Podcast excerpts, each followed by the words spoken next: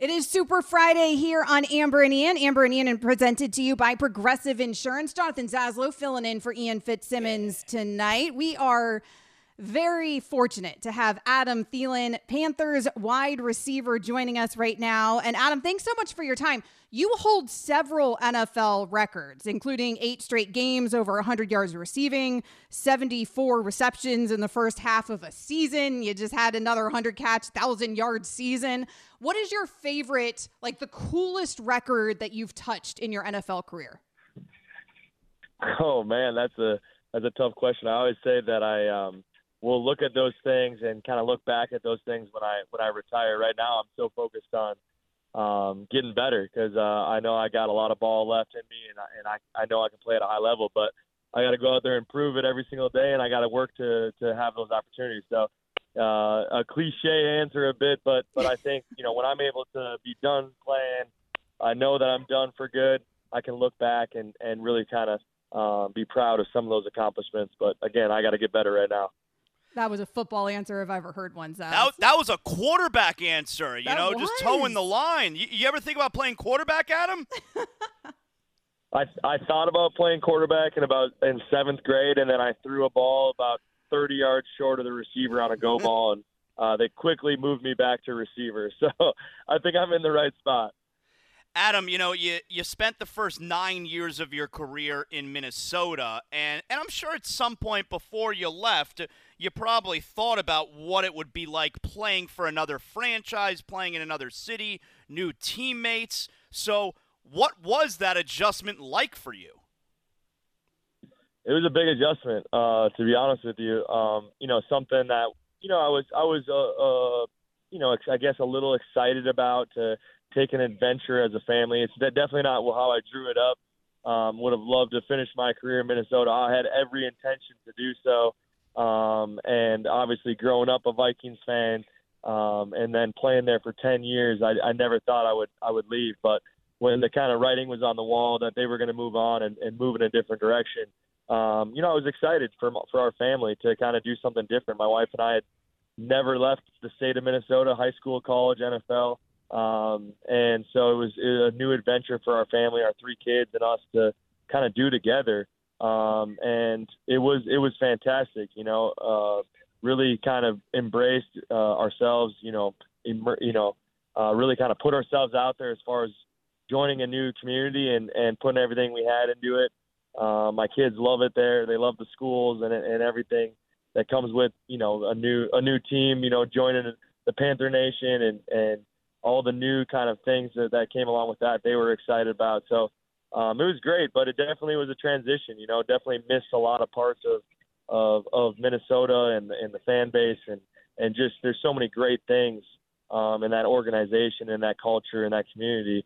Um, but uh, but really excited about the direction that the Panthers are going in right now and and uh, being part of a new squad for now.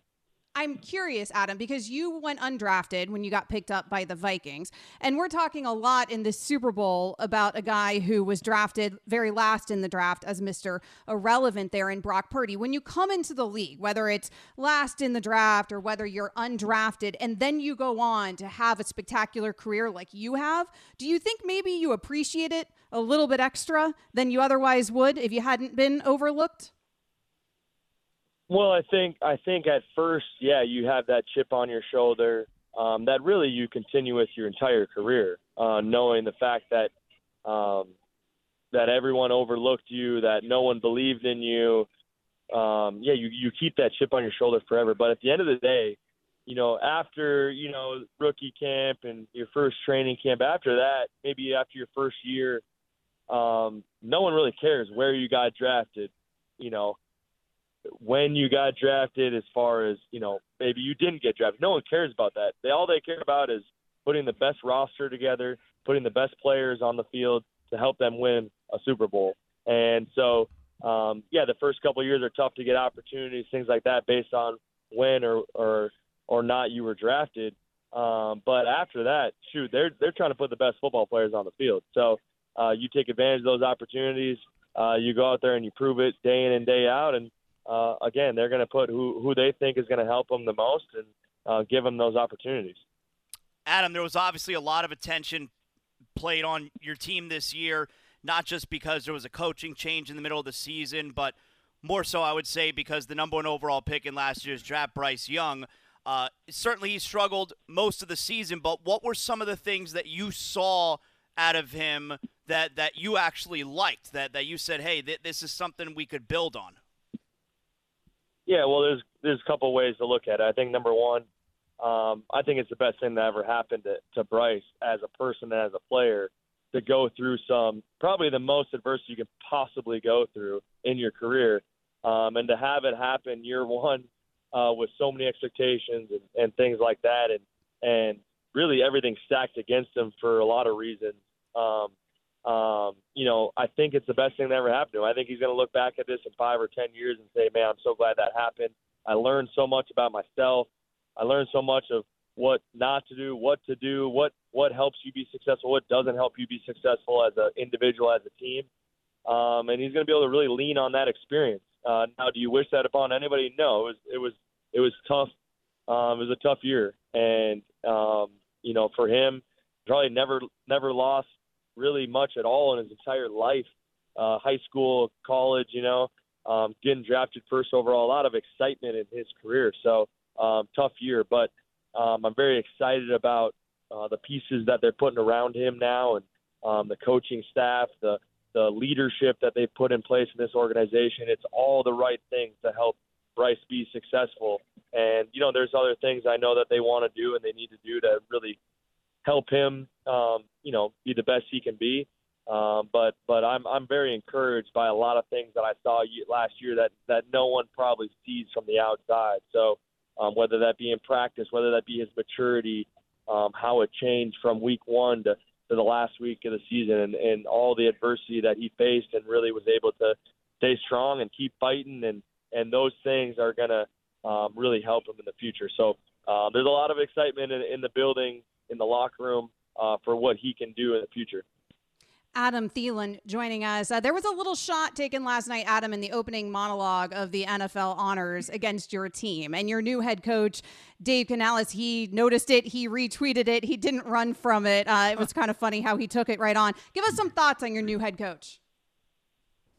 Yeah, well, honestly, uh, I think he's very similar to me. You know, he's got a little bit of a chip on his shoulder uh, been overlooked a long a lot of times in his career. Um, maybe that would be for an OC position, um, and then I don't think he got too many calls for for becoming a head coach a, a, as well. So I think he's got a big chip on his shoulder. He's got a lot of energy. Um, he's got a lot of confidence, um, and I think he's got a very high character um, that I, I've I've gotten so many text messages over the last few weeks since he got hired of of just his character. Um, and you know, you you really find out a lot about people's character when they go through tough times, or the team's going through tough times, or they're going through adversity. And all these text messages I'm getting are saying, "Hey, this this guy's done it the right way. He's climbed the ladder the right way. He's not throwing people under the bus to to, to you know get a better role or things like that. He's just working. He's grinding. He does things the right way, and he's he's, he's climbed the ladder the right way. So you can really respect that. And, um, I think that's what you need in a leadership position. Adam, what are you expecting out of the game this Sunday, and what's the setup uh, for the Thielen family? You guys all watch together. What are we doing? Yeah, I'm actually really excited. Um, you know, usually my wife and I go out to the Super Bowl um, for the week. Don't necessarily go to the game. Uh, don't go to the game, but um, go out there for the week, and you know, we kind of do our thing out there, just us two. Uh, but I'm really excited this year. We're staying at home. We're we're in Charlotte. Um, we're gonna just do a little Super Bowl party at our house for the for the kids and uh, maybe a couple friends and and just hang out, have some pizza, and watch the game together. My seven year old son is is really got into football and watching the games and into the games and really understands the game now. So I'm really excited to be able to watch it with him and hang out as family.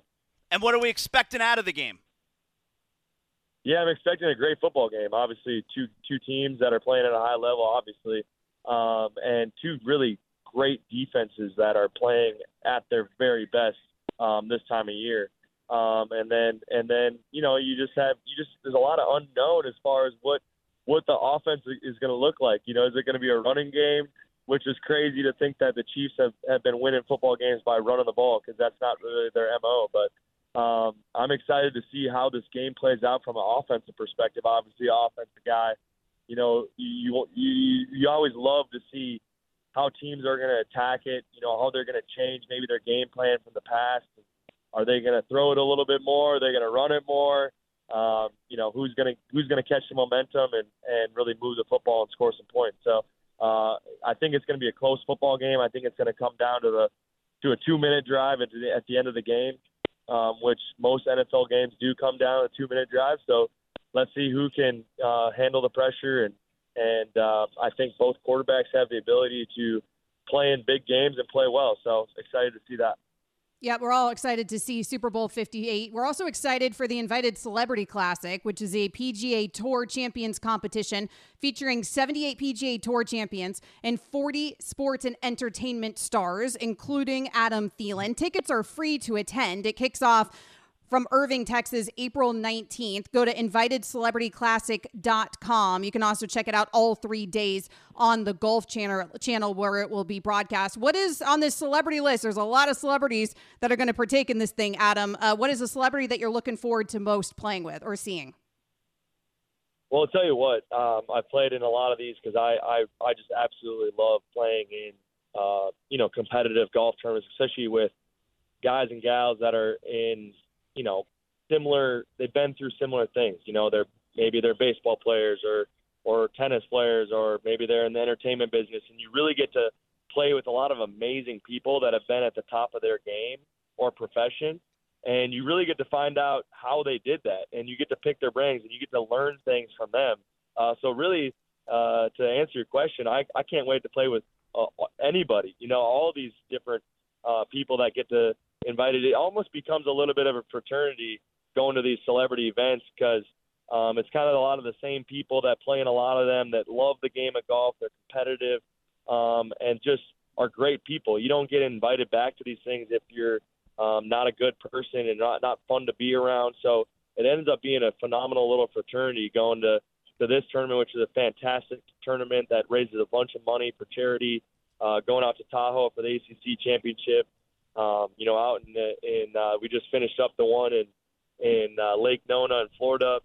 Um, they're just fantastic events, and then you pair it with in in Florida, you pair it with the LPGA Tour uh, and seeing those uh, women at the at the top of their game, and then this one with the um, Champions Tour guys that that have been doing it a long time and have had ton of ton of success. Which which I didn't really realize is the Champions Tour. Basically, all of them, basically to get on it, had to have had a lot of success on the PGA Tour, and and most had had tons of experience on the PGA Tour. So you get to pick kind of pick their brains and and understand how they got to the top of their game and how they were able to have longevity and do it for a long time and be consistent. So uh, very blessed to be a part of it and excited to get back out there.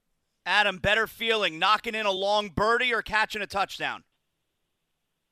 Oh man, knocking a long birdie. It's a lot harder to make birdies than it is to catch a football. So, um, I, I just there's just no no better feeling than in, in golf. You know, you, it's an individual sport. So whether you do something great or you do something terrible, it's on you. There's no one else to blame or to celebrate with.